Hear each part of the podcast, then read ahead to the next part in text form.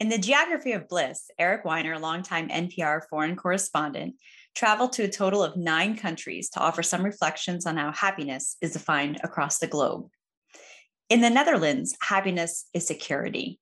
The Dutch have some of the most comprehensive social safety nets in the world. The gap between the rich and the poor is very low, and extreme poverty and homelessness are virtually non existent. In Switzerland, the citizens place great value on having control of their own lives and government. And while the Swiss have a similar cultural push to succeed and become wealthy, just like Americans, they pride themselves on never standing out and not showing off their wealth and success. In Bhutan, a tiny mountainous nation near Tibet, nestled between China and India, happiness is a mandate.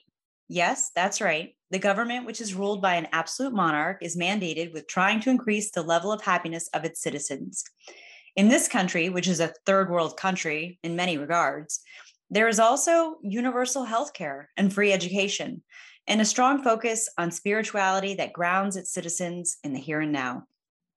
On this episode, we're going to explore to what degree an individual's happiness is intertwined with geography and culture. Let's think significantly.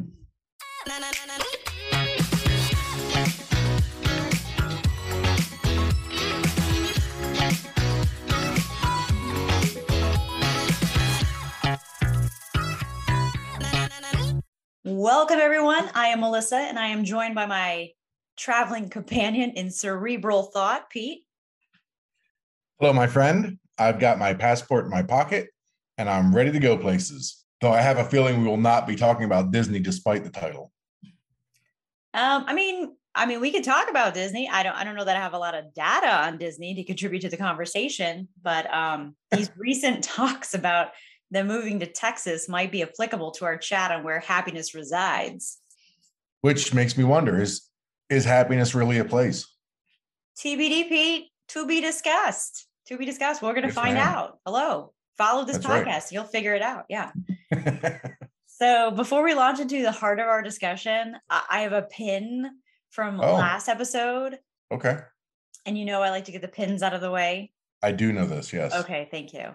And uh, my pin uh, has to do with this idea of happiness is pleasure. The definition that we shared last episode came to us by way of the Oxford English Dictionary, which you got to admit, like it's the standard bearer for definitions, right? Absolutely. Yeah. Right. So in that episode, we defined happy as feeling or showing pleasure or contentment. And while I had this huh, like, do I agree with that? During the episode, I mm-hmm. had to take my time to like marinate on it as I do. Sure. And I'm here today to say that I don't know that I agree that they are one and the same. Contentment I can get on board with, but but pleasure not so much. Yeah, I, I can agree that there's some distinction there. Uh, when I think about pleasure, mm-hmm. I think about how we experience the world through our five senses largely, and happiness would be more uh, of a feeling that we generate inside. Inside us, inside us. Sorry. Oh, internally. like our yeah. circus tents. Sorry, no. yeah. I'm, no, I'm just I'm thinking, you know, looking, looking, feeling, hearing external things versus versus that internal generated feeling. Right. I agree with you and believe it or not, I, I actually thought, I thought about lab rats when you said pleasure last what? last episode.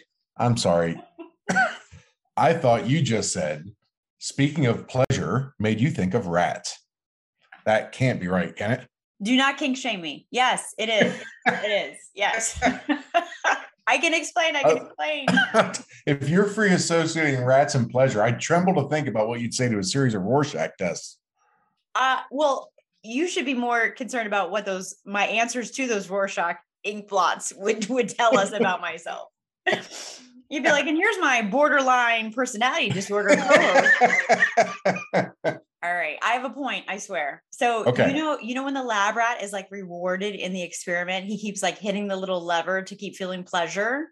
Yes, absolutely. Okay, that's what I thought about. See, does okay. that make more sense now? That does make more sense. All right. I I'm not sure that would come to many people's minds uh, right off the top, but I can totally see how you got there. Well, I appreciate that. But, Thank you. But you're asserting that that pleasure can be achieved with substances or stimuli, uh, but happiness then can't be. Yeah, I think that's a good way to differentiate it. Yeah. Like you might be able to experience a momentary feeling of happiness from like a pleasurable experience, mm-hmm. but that happiness does not last long. It's fleeting because it's dependent upon, like you said, those external events and experiences.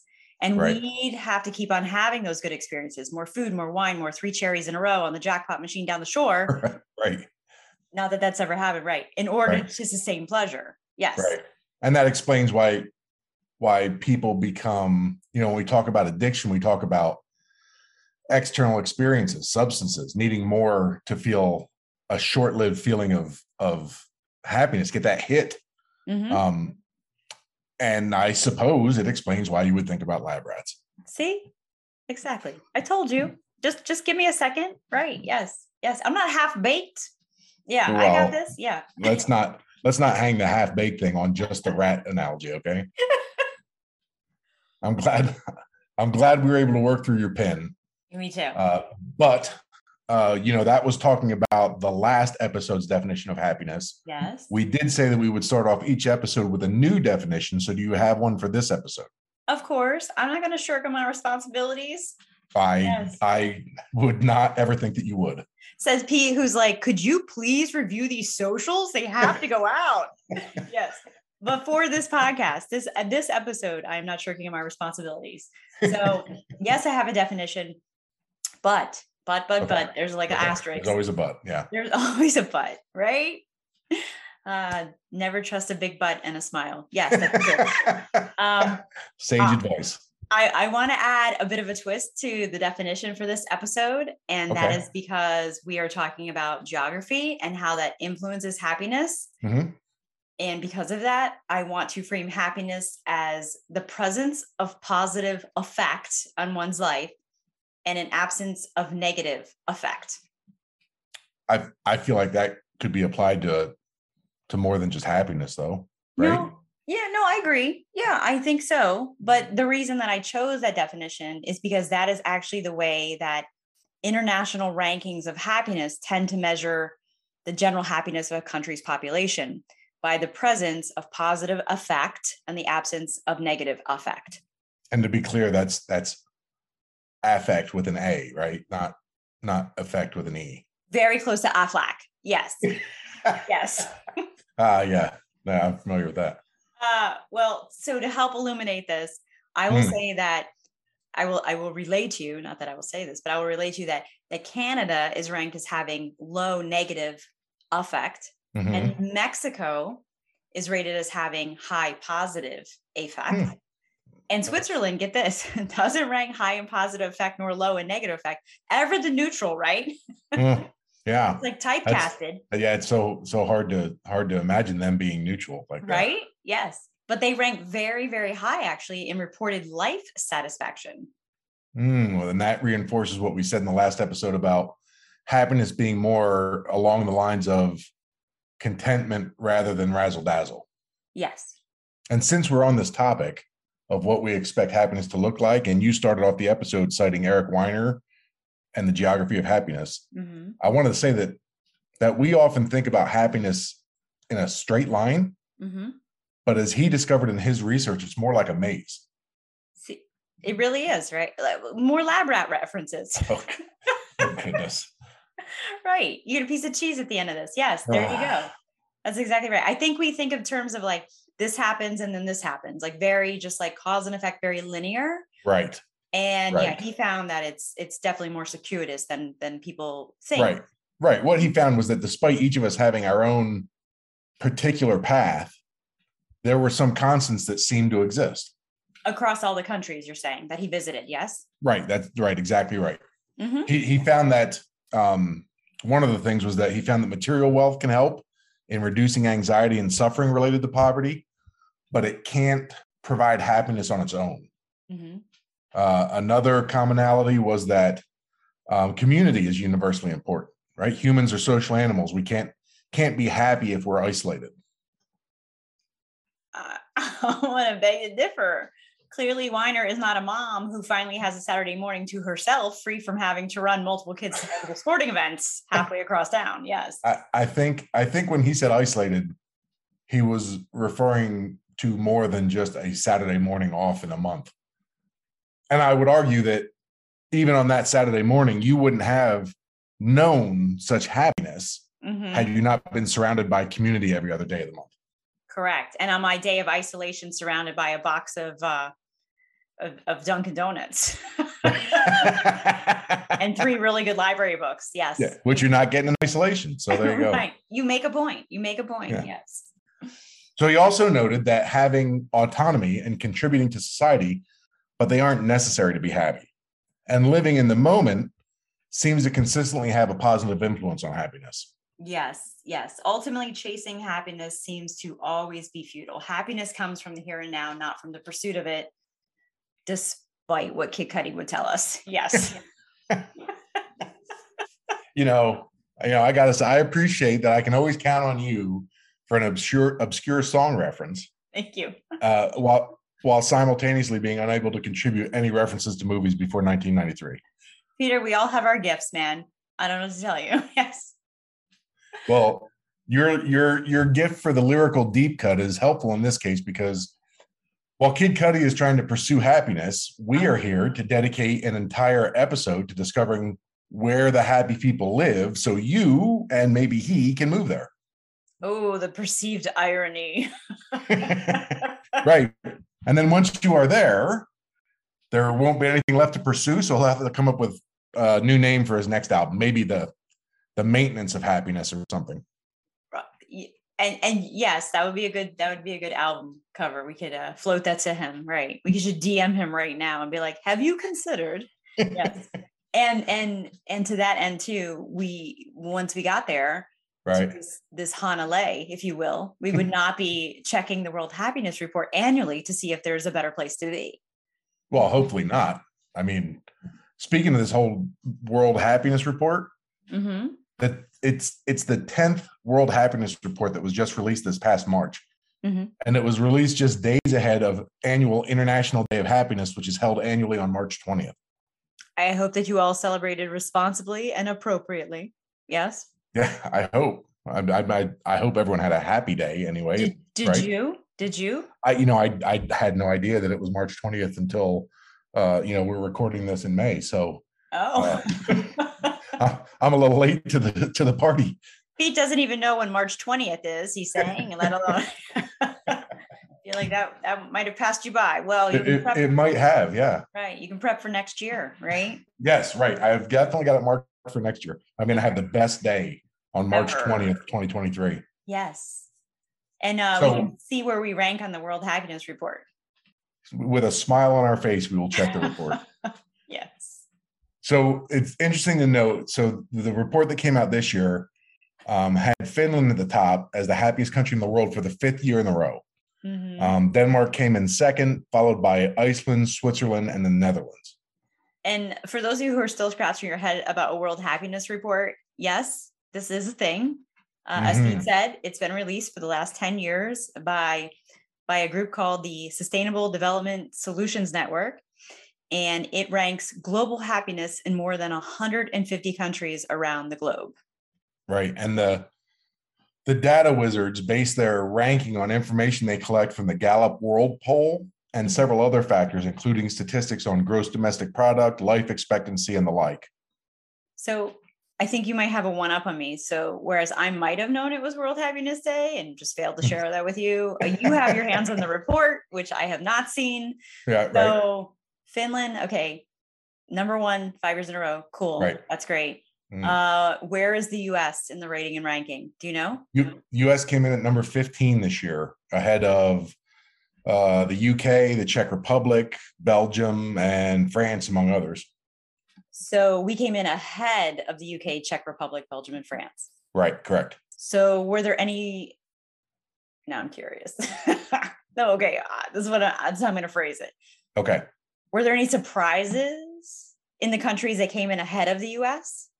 I would say it's really hard to define what a surprise would be. Were there any uh, lab rats the there were no there were no lab rats. No. All right.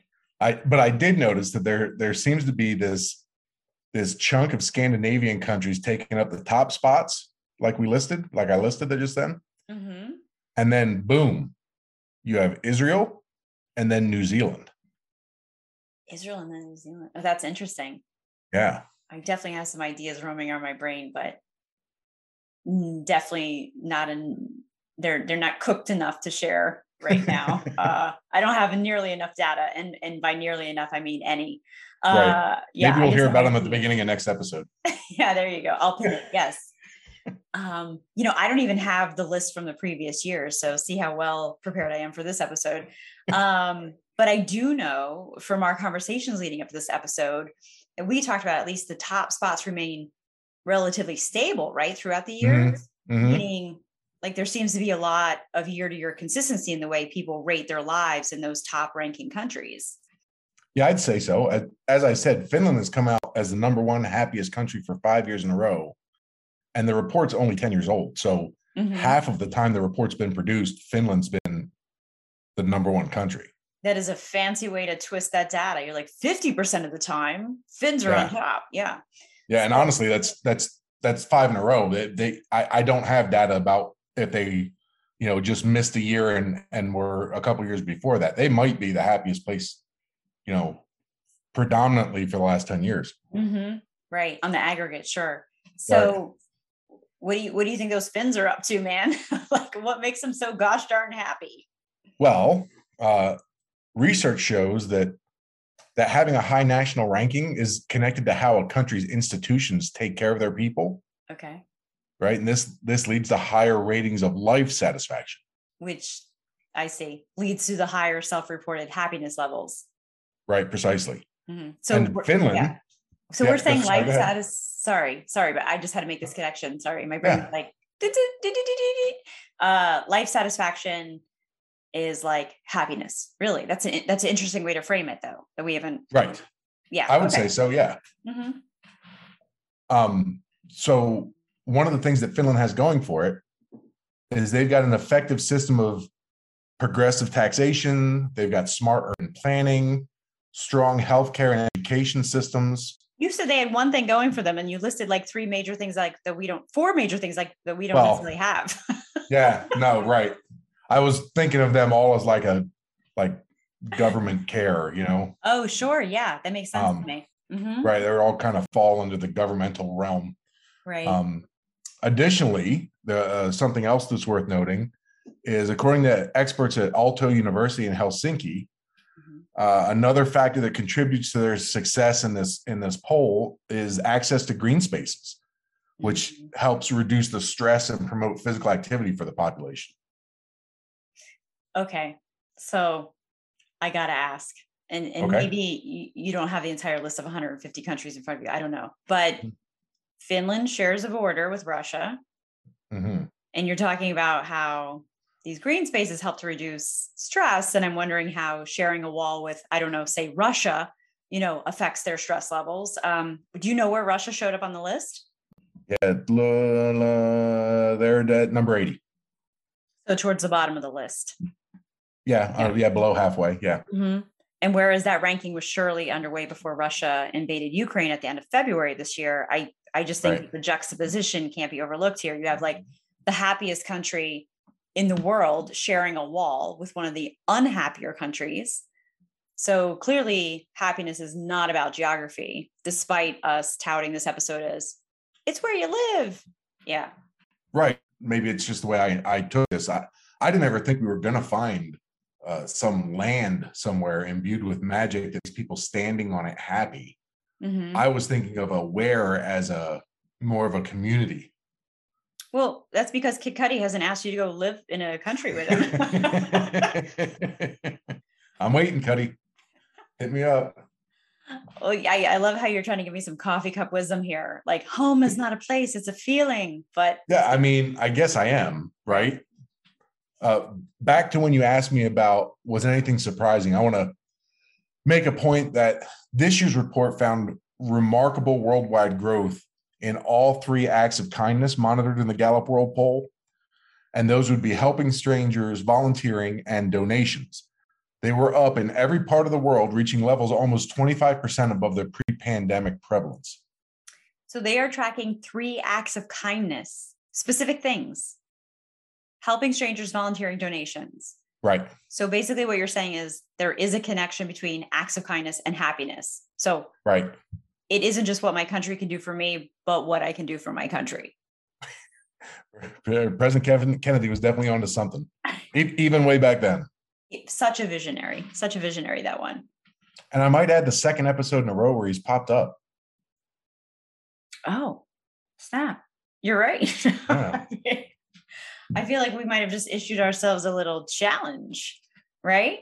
Can, yeah, I think so. Can we keep this up? Maybe we'll spread to other podcasts, right? You know, oh, mm, could be. Only time will tell. Better than be dumping. sure to tune in next week, ladies and gentlemen, to find out. I was gonna say it's better than dumping ice cubes on our head or some other nonsense. That's exactly right. Sniffing pepper. I'm That's not right. about that, but I can. How can we? Pepper. How can we uh, uh, link JFK into whatever topic we're talking about each week? All right. Well. Yeah. All right. I'm gonna try. Yeah. I know you will, and I know you'll find a way. I will. That's right. Yeah. So, before we get too much further off track, besides helping others, what other things have we come up with that are connected, either via correlation or causation to happiness? So, we mentioned earlier that Weiner found that material wealth can help in reducing anxiety and suffering related to poverty, but but like on its own, it cannot provide happiness. Right. After after a certain level, wealth stops contributing to happiness completely. It it effectively has a threshold. Mm-hmm. I well, I actually saw that echoed in a lot of studies that I came across, even if like that wasn't the main point that the study was trying to make. Mm-hmm. Um, there was a study that was uh, seeking to determine the happiness of different areas of America by analyzing the word usage of geotagged tweets in 2011. Oh my goodness. Yeah, I was all about this, right? I was like, oh, this, I was say, this is, this is right up your alley. right up you're probably alley. like you're probably like salivating reading. I was frothing at the mouth. Yeah, exactly. That's great. And uh, yeah, these studies show that there was a correlation between wealth and happiness, with the wealthier areas being happier by their measurement than, of course, the areas with high poverty. Mm-hmm. And mm-hmm. like some people are like, well, no shit. But I think that what we're seeing here is that yes, wealthier areas are going to be happier than impoverished ones because money does provide quite a nice little escape hatch from a lot of the ills associated with poverty. I'm just saying. Right, right. If I have money, I'm not consumed with worrying about how one bout with an illness might completely throw my family into a tailspin. Right. And I'm I'm not thinking about how one unforeseen household repair is going to potentially put my family out on the street. Right. Yeah, I, absolutely. I we need uh, everyone needs a certain level of wealth to be able to meet the needs of the lower levels of Maslow's hierarchy. Mm-hmm. You know, you've got your your food, your shelter. Only when we have those needs met can we even start to aspire to the higher levels where we find fulfillment, which which I dare say means happiness with our lives. Mm-hmm. So this makes me think about the Easterlin paradox, also known as the happiness income paradox. Mm-hmm. And simply put, like this paradox says that at a point in time, both among and within countries, mm-hmm. happiness and income are positively correlated. But but over time, happiness does not increase when a country's income increases. In fact, like happiness amongst the populace sometimes trends downward, even as that country keeps like earning, right? Right. And there and there have been scads of critics of the Easterlin paradox and loads of other studies contradicting what they found. But but I think, despite the scads and loads, that the pendulum is back to thinking that the Easterlin paradox is valid. Mm-hmm. Yeah, well, well, I know that some of those studies that were criticizing the Easterlin paradox are trying to. We're looking mm-hmm. at countries for a briefer period of time. Sure. And I don't have any actual data at my fingertips on this, but I was just thinking of an example that came to popped up on the old, you know, frontal lobe here. You got you got mm-hmm. South Korea. Like you got a country in which per capita income doubled in less than 20 years and their right. life satisfaction does not show an increase. Right. So you've got to you've got to ask yourself if economic growth is not the main route to greater happiness, what is? I'm I'm so glad you asked because yeah. Easterlin himself, the guy who came up with the paradox, mm. like he's answered this. He says that, you know, we might need to focus on on things that, you know, more directly touch personal concerns, you know, um, like like health and family life, mm-hmm. you know, those those things that actually can move the needle rather than on the mere escalation of material goods. But but if we did that, Melissa, then how would we ever increase our wealth, which makes us happy? Right. Thank you, Peter, American capitalist. Yes, right. Yes. As soon as you started that, I was like, oh, you're going to be sarcastic. I could just tell. yes. All right. It's noted. Correct. Yeah. I, you know, I thought it was it was interesting that you mentioned before about how in the Netherlands, mm-hmm. Uh, the the Dutch have a small delta between their rich and their poor. There's not a lot of of income inequality, is the the catchphrase here. Mm-hmm. And I wonder if that is what we are seeing here. That that when a country looks like it's getting richer, mm-hmm. is it the country getting richer, or or is it a small handful, the Bezos, Musk, Gates, Soros, are getting richer, mm-hmm. and that skews our national average uh, on income, mm-hmm. while deepening the divide between the haves and the have-nots, which decreases happiness. That is an interesting hypothesis, and it's got so many variables. That's yeah. Yeah, it's that's it's really that would be hard to quantify and at least on the fly. Yeah. Yeah. Right here in the here and now. Yeah. We'd have to do some more digging to see if that had merit. Um, you know, one thing that does come to my mind when we talk about has and haves nots is this idea of individualistic societies versus mm-hmm. collectivist societies. Okay. And this might sound like a, a little bit of a reach, but something that I've just come across in, in my research and my prep for this episode was that collectivist countries tend to have colder climates and and really? they yes. And they tend to have stronger safety nets and put an emphasis on equality. Can you figure out why? This is all new information to me as well um, but since i'm being put on the spot I, am going to go i'm going to say that i'm going to say that cooperating uh, and sharing resources probably was the only way those cultures could survive the harsh climates back in the day. That's correct. Yes, that's exactly right. Yes, that sort of yeah, where people came from has really uh, imbued that culture. Um, you know, with uh, with this idea of like working together for sure. Mm-hmm, mm-hmm. Um, and and that sort of excuse me, that sort of shared experience can lead to the development um, you know, of a common identity, much like you're seeing probably in these Scandinavian countries, a, co- a common set of core beliefs, which can absolutely have a profound impact on our happiness. Uh, right. You know as well as I do, eh, you know that studies show that when someone shares the same identity and core beliefs as a community around them, they have a greater chance of being happy. Yeah, absolutely. Yeah, that the shared identity and values may also be a contributor to why Scandinavian countries consistently score so well. Mm-hmm. I mean, it, if I grew up Dutch, I believe I would be happier there than if I were transported to Egypt or Japan or the USA. Right. I mean, yeah. just for sure. Yeah. Um, you know, studies revealed that identifying as being um, religious was correlated with greater happiness in most of North and South America, but was inversely associated with happiness in China. Mm-hmm. And like being interested in politics made people very happy in China, but miserable in Russia. Why right. do we see those differences? Well, the data suggests that having alignment with these values of those around you is the key factor. Right, right. And this this doesn't surprise me in the slightest. Feeling isolated and disconnected from others, as, as we discussed earlier, consistently takes away from feelings of happiness. Yeah, agreed. So so why don't we talk about some of those other tasty little tidbits we found that that uh, about where where the happy people reside? Oh, sure, I can I can do that. I've got a study here by Stephan Goetz, a professor at Penn State. Uh, he found that living in the suburbs generally made people happier than living in either the city or the country. Professor Getz clearly did not interview me, right? Uh, he did not interview me either. Uh, he, he also found that people living in predominantly non-white communities were happier than those living in white neighborhoods mm-hmm. and that there is a correlation between happiness and stability showing that people who moved less and had a tighter knit community tended to be happier. Mm. that is very interesting to me.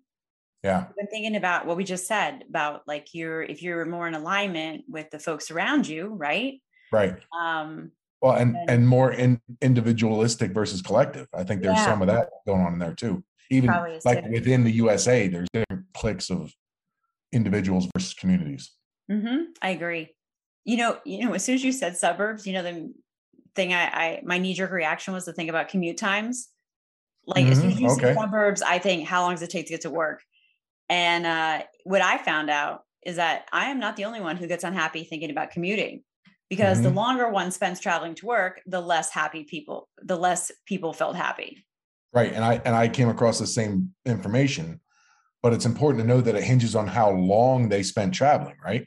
Mm-hmm. it's time not distance. So the person who lives 70 miles straight shot from work and drives an hour and the person living in say la who lives significantly closer but still has that hour long travel time are both equally unhappy. Mm-hmm. Yeah i wonder if there's some sort of unhappy continuum built into that. Like like people who travel an hour on open roads going 70 miles per hour are happier than those sitting in traffic. I'm going right. to just surmise this to be the case. I don't know for sure. I just know that commute times don't make people happy.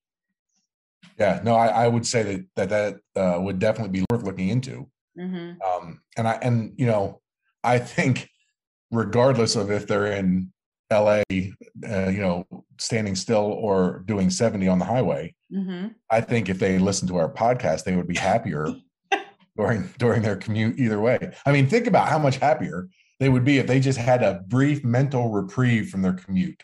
Yeah, so we're not looking for brief mental reprieve. We're looking for active cognitive, like cerebral sort of, you know. Well, well, we're we're like feeding them and that gives them a chance to chew on it and so that when they run into their friends and family, Got it. Then they can get that active uh, brain muscle working. Got it. Well, I'll see if we can partner with Sirius XM Radio. Yeah. Oh, that would be fantastic. Yeah, that's a good idea.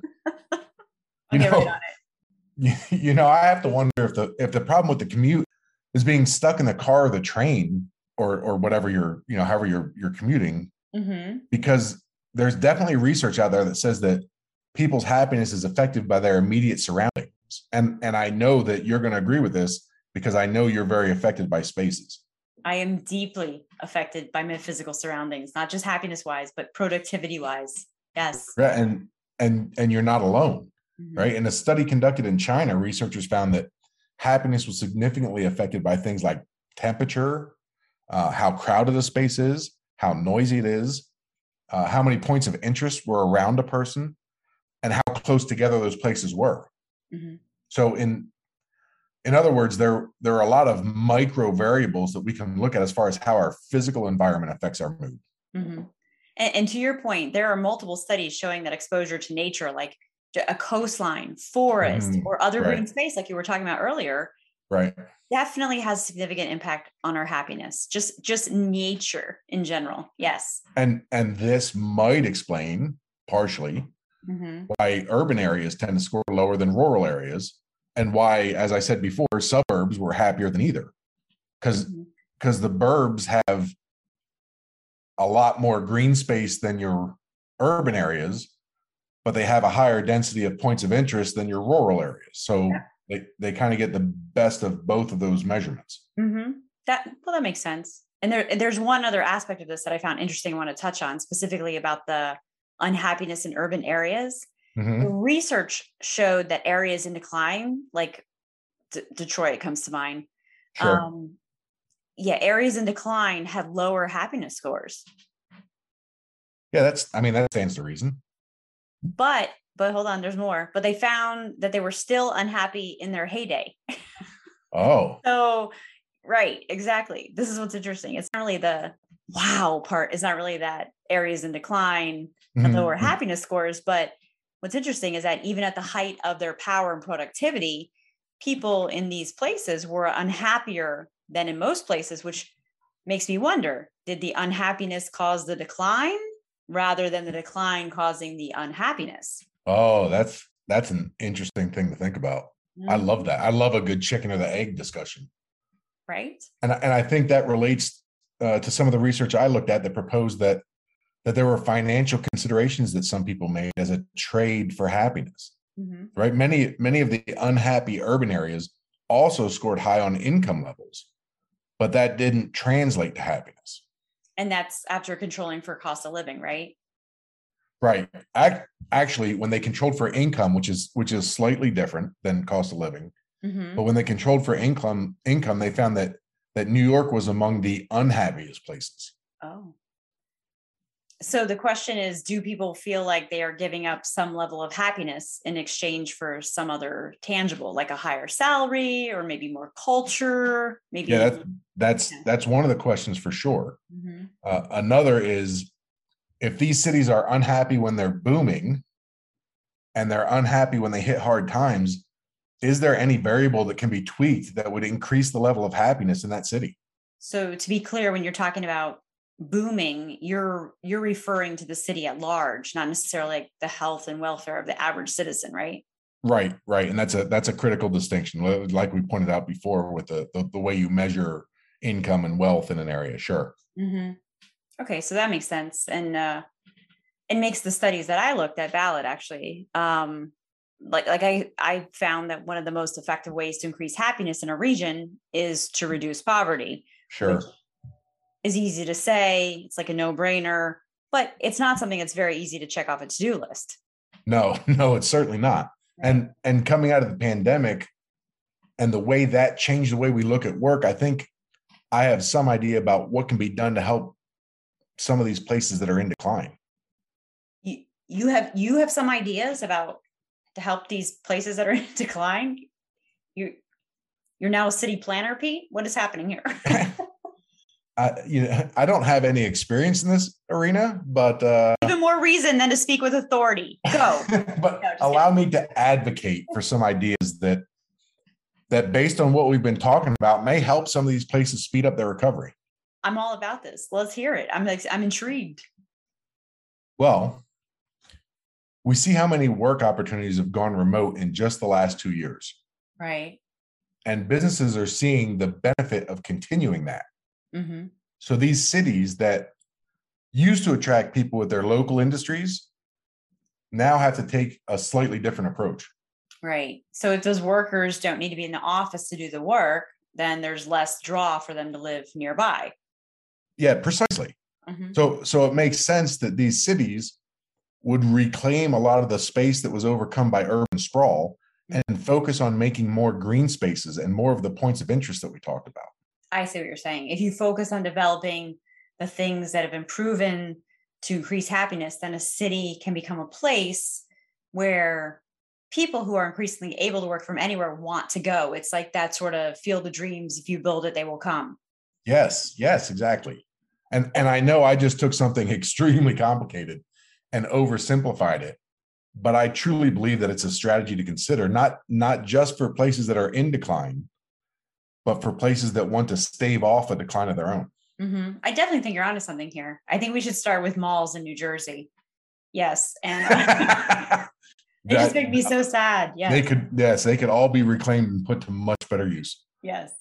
I i, I think we could uh i think we could do a whole like a whole other episode just on this. Yeah so maybe we don't do that, but we can definitely uh, save it for later conversation. Maybe, maybe, uh, maybe over a, a cup of caffeine for sure. Yeah. I would love that. Yeah. Yeah. So speaking of which, mm-hmm. we should probably wrap this up. This is a long episode, Pete. This is.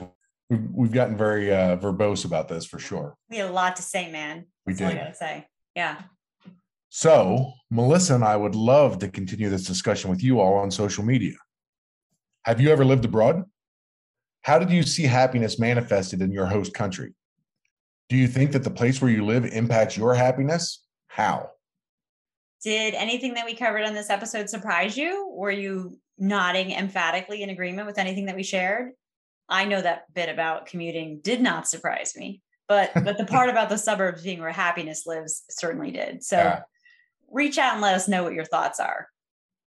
Yeah, you can find us on Twitter and Instagram at ThinkSigPod and on Facebook and LinkedIn by searching for Think Significantly. And if you enjoyed our conversation, please invite your curious friends to listen or or to move to Scandinavia. Yes. Yeah, if they'll uh, it. Yeah. Right. Pete and I will be back next week to discuss another fascinating aspect of happiness. Until then, we encourage everyone to think significantly about the world around you.